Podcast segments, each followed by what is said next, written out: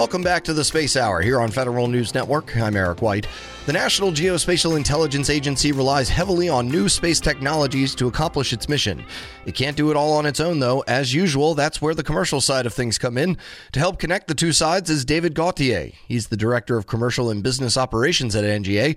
He's also the chair of the new Commercial Space Council, which has been set up recently to help assess the best way to utilize unclassified commercial satellite data. I spoke with David to learn more. Obviously, the commercial space sector is of strategic importance to the intelligence community and to our overall national security. Um, so, this council is an intelligence community senior forum to coordinate and recommend IC level policy and strategy opportunities uh, up through the DNI. And it brings together the IC agencies who have the deepest equities in commercial space and establishes some routine coordination and integration activities between them. As far as membership, we, we stayed very minimalist with the five voting members uh, being the CIA, the NRO, the NGA, the DIA, and the NSA. Um, but there are a number of non voting members and participants from several other agencies and components throughout the intelligence community. Will there be any industry involvement? Um, you know, maybe not full time membership, but are you know if certain folks are cleared to come in and maybe sit in on a couple of those meetings? Definitely, we uh, we've already had, uh, I think, two formal meetings, and in the second meeting, we brought in an industry advisor um, to provide their perspective on the topics we were addressing, and uh, we we found that to be quite insightful and anticipate doing that um, throughout the history uh, of our work. And um, we've been also, we stood up a working group for outreach and engagement with the industry in particular so that we can uh, structure and standardize you know, how we engage industry in, uh, uh in this way and really make it uh, an opportunity for us to understand each other's language and intentions and find those areas of mutual benefit to the commercial space sector and national security. I'm just uh, curious about how the idea came about. Um, were, did you, in your you know daily workings at NGA, see the need for more collaboration with your IC partners and with industry as well? Uh, definitely, it, it, this happened probably organically uh, along with the growth of the commercial space sector. So the idea actually came from me when I was chair of a different group called the Commercial Remote Sensing Working Group. And uh, that group is a long-standing working group of IC remote sensing experts uh, that act as the authoritative intelligence community voice to NOAA and advise them on licensing new remote sensing operators in the US. And so we, we did a lot of work with NOAA on licensing and regulatory reforms through Department of Commerce and because of that, you know, this this group became the go-to for almost any commercial space question coming from the U.S. government when it came to you know policy concerns and and strategies. So we were being asked pretty random questions. Uh, examples might be, you know, where should we allow private launch facilities in the U.S. Um, and whether or not we should be regulating on-orbit servicing missions that are, you know, solely commercial. And so we realized that um, we were well outside the bounds of our charter, which was to look at remote sensing instruments, and um, and a little bit outside of our expertise. And so I actually did go to J.P. Parker, um, you know, at ODNI and ask him for help and say, what what should we do here? We need a different forum, maybe at a higher level, to be uh, to look at a more expansive set of of policy concerns for the intelligence community, um, according to you know what's going on in the commercial space industry. And so we ended up landing on this idea of the IC Commercial Space Council and how it would oversee various working groups um, for each of those different sectors in commercial space. What have you seen that you know other than obviously where can where can we allow folks to launch things at um, what are some other factors that need to be taken into account uh, to maintain a uh, a safe dynamic between you know you don't want to hinder the abilities of industry to grow but you also want to make sure things are kept in check Right. So we definitely uh, we want to strike that balance between strong economic expansion, you know, as industry grows, but also to do things in a in a safe way that is, uh, I guess, establishes trust between the commercial sector and the government. And so I like to think of this as, as looking at varying levels of trust in what private industry can offer. And we are actively working to sort of build on that trust with both the companies themselves and the data and services they can provide. So we, we look at a number of factors that would contribute to that trust. And some of those could be, you know, who has influence in the companies, um, how well protected is their infrastructure, uh, how well protected is their data itself uh, that they provide. Uh, do they follow, you know, the guidelines of Space Policy Directive 5 or the, or the NIST when it comes to cybersecurity? And how mature are their operating processes? And so, um, and then at NGA, in my job there, we, we look at the data products and services they perform and, and see whether or not they actually uh, perform as advertised so that we can provide sort of that um, consumer level uh, understanding of what, what's out there in the community. So um, there, there's a lot that goes into uh, ensuring that the commercial space sector is operating in a, in a safe and I would say uh, trustworthy, way of way of doing things in your workings with industry representatives, have they been? Uh, is, has it been your sense that they're willing to work with you all because they they have to admit that they are kind of in in a, in a realm that has not been covered before? Very much so. Um, the cybersecurity rules are very important, and it's good to see SPD five because it it provides that overarching guidance to the entire sector in a way that hasn't been there before. And for many years, we've noticed uh, startups out of Silicon Valley are very focused on the hardware and the technology and rushing, you know, capabilities to consumers as fast as possible. And sometimes that speed uh, requires that they they they overlook some of the long-term security aspects of what they're doing. So, uh, understanding cybersecurity from the design phase forward is important. Um, and then also, industry is coming forward and asking for government help in policy uh, on certain things. And we certainly agree that there are actions that our policymakers can take that would help greatly. Uh, one of those would be protecting space systems as critical infrastructure. And I was I was glad to see that Department of Homeland Security just recently created the Space Systems Critical Infrastructure Working Group. And so uh, that, that should go a long way into helping industry feel protected as well. And um, they've also asked for you know a renewed focus from the government at working internationally on uh, acceptable norms of behavior so that everyone can act responsibly and in space. And uh, really, I, I think this can help prevent bad decisions or even cultural differences from causing a disaster and can certainly help maintain the peaceful use of space and and we can reap the benefits of the space economy that way. What are some of those long term security concerns that you wanted to make sure that industry partners knew about that they not maybe not necessarily overlooked, but just, you know, it was something that they hadn't thought of? In, in some cases, it is as simple as uh, securing their uplinks and downlinks and the sanctity of their data with, with encryption. Um, sometimes, you know, if you're moving fast and, and trying to be a small and agile startup, those aren't the first things you think about. Uh, but there are certainly a number of uh, bad actors out there who, who in the cybersecurity world uh, might want to wreak havoc, you know, on your space systems.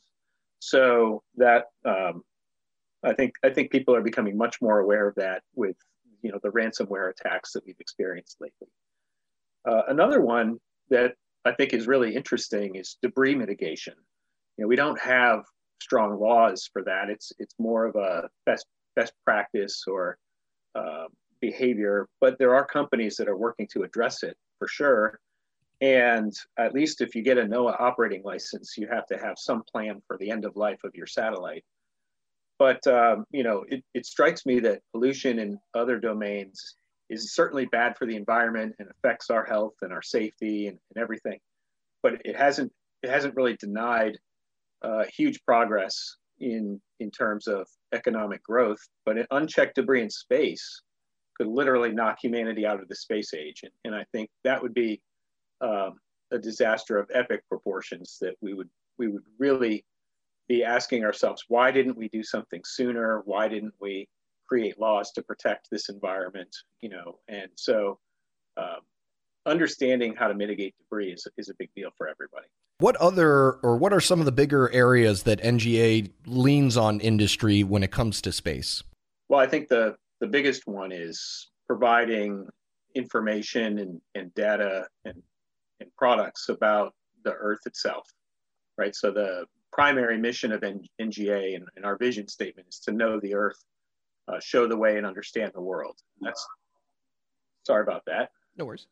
That that um, uh, component of our business which is knowing the earth you know it's our job to know it at such a level of detail and, and such clarity precision that we rely a lot on space-based Earth observation and the data that that can provide uh, to give us that. So, um, and the commercial sector is is growing uh, like wildfire in in that arena. And so, uh, my office's mission at NGA, uh, as I lead the commercial and business operations group, is to improve our national security missions by providing the government with trusted access to those commercial geospatial intelligence capabilities, or what we call GEOINT. You said it's been growing like wildfire. What what is your take on that? I mean, you've been doing this for a while now. Have you ever seen anything like this in this uh, industry? No, we haven't, but we've been forecasting it for for some time, and you know, I think what really showed the way were some of the early companies that began with a vision of using small satellites to do Earth observation. And those those visions became constellations. You know, I'm, thinking specifically about the planet Dove constellations. Uh, that radically changed the business and re- reduced a number of barriers by showing that technology miniaturization could put a remote sensing instrument in a smaller form factor and just offer more opportunity for smaller companies to get in the game. And so, in, in my organization, we evaluate and buy a good amount of commercial data and services from private industry every year.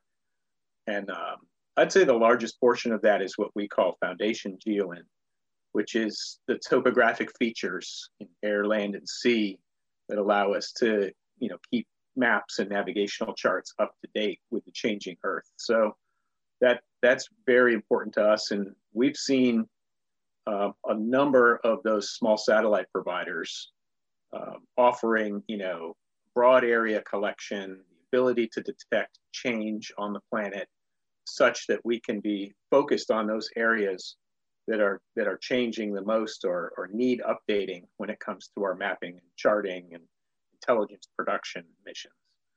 So uh, we, we have definitely seen a large increase in the last few years.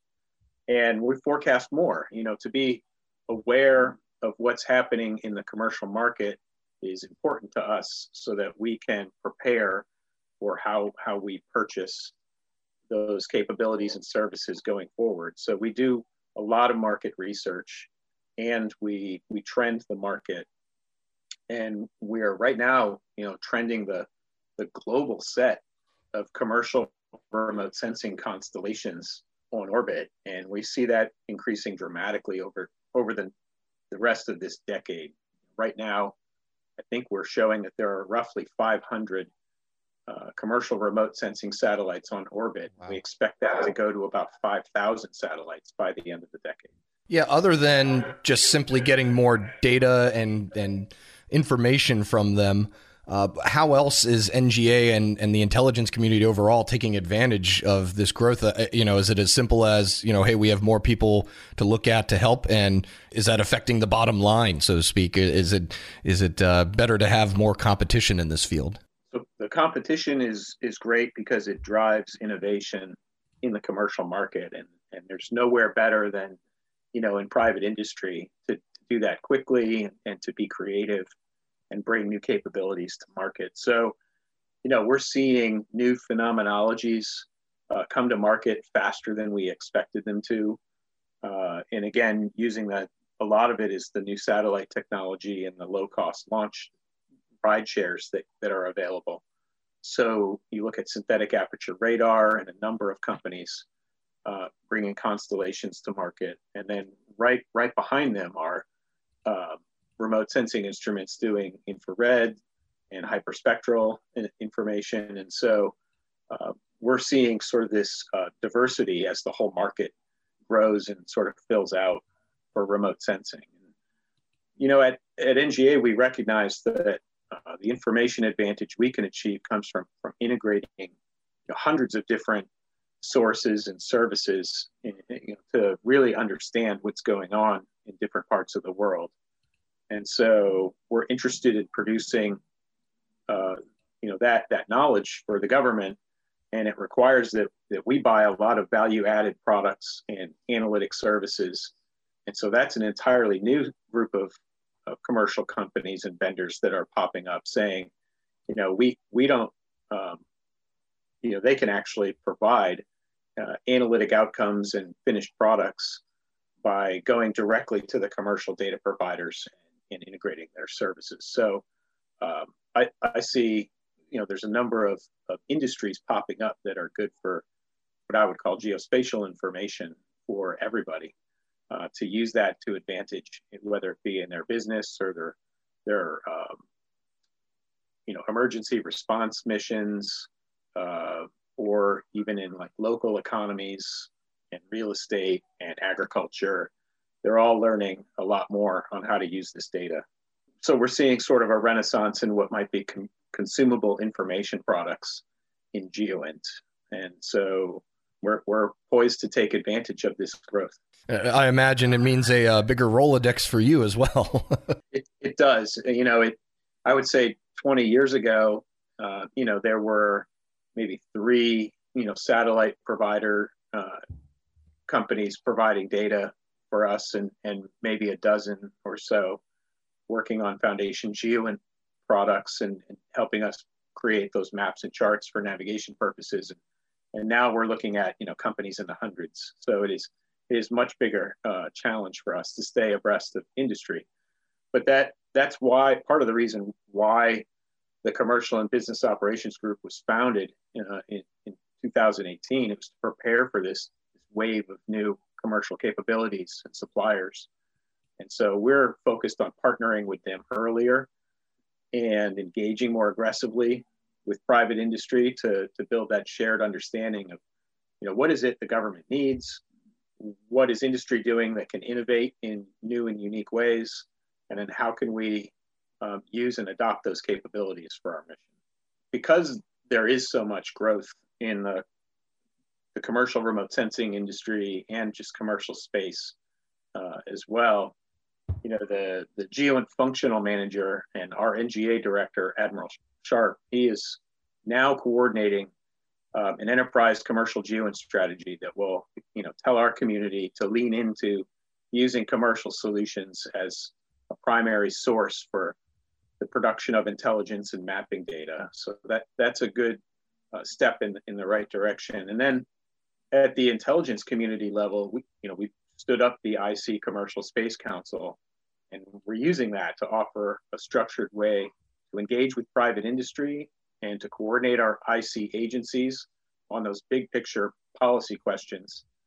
And really, the outcome we want is to get benefits to both our space economy and to national security. And we recognize, I like to say all the time, we recognize that um, the government can't figure this out by itself. You know, this has to be a conversation with our industry partners. And so we are looking at the best way possible to engage with industry and come to those uh, conclusions. That's David Gauthier, Director of Commercial and Business Operations at the National Geospatial Intelligence Agency. For our final segment, we'll learn more about what it takes to secure these new space technologies. I'm Eric White.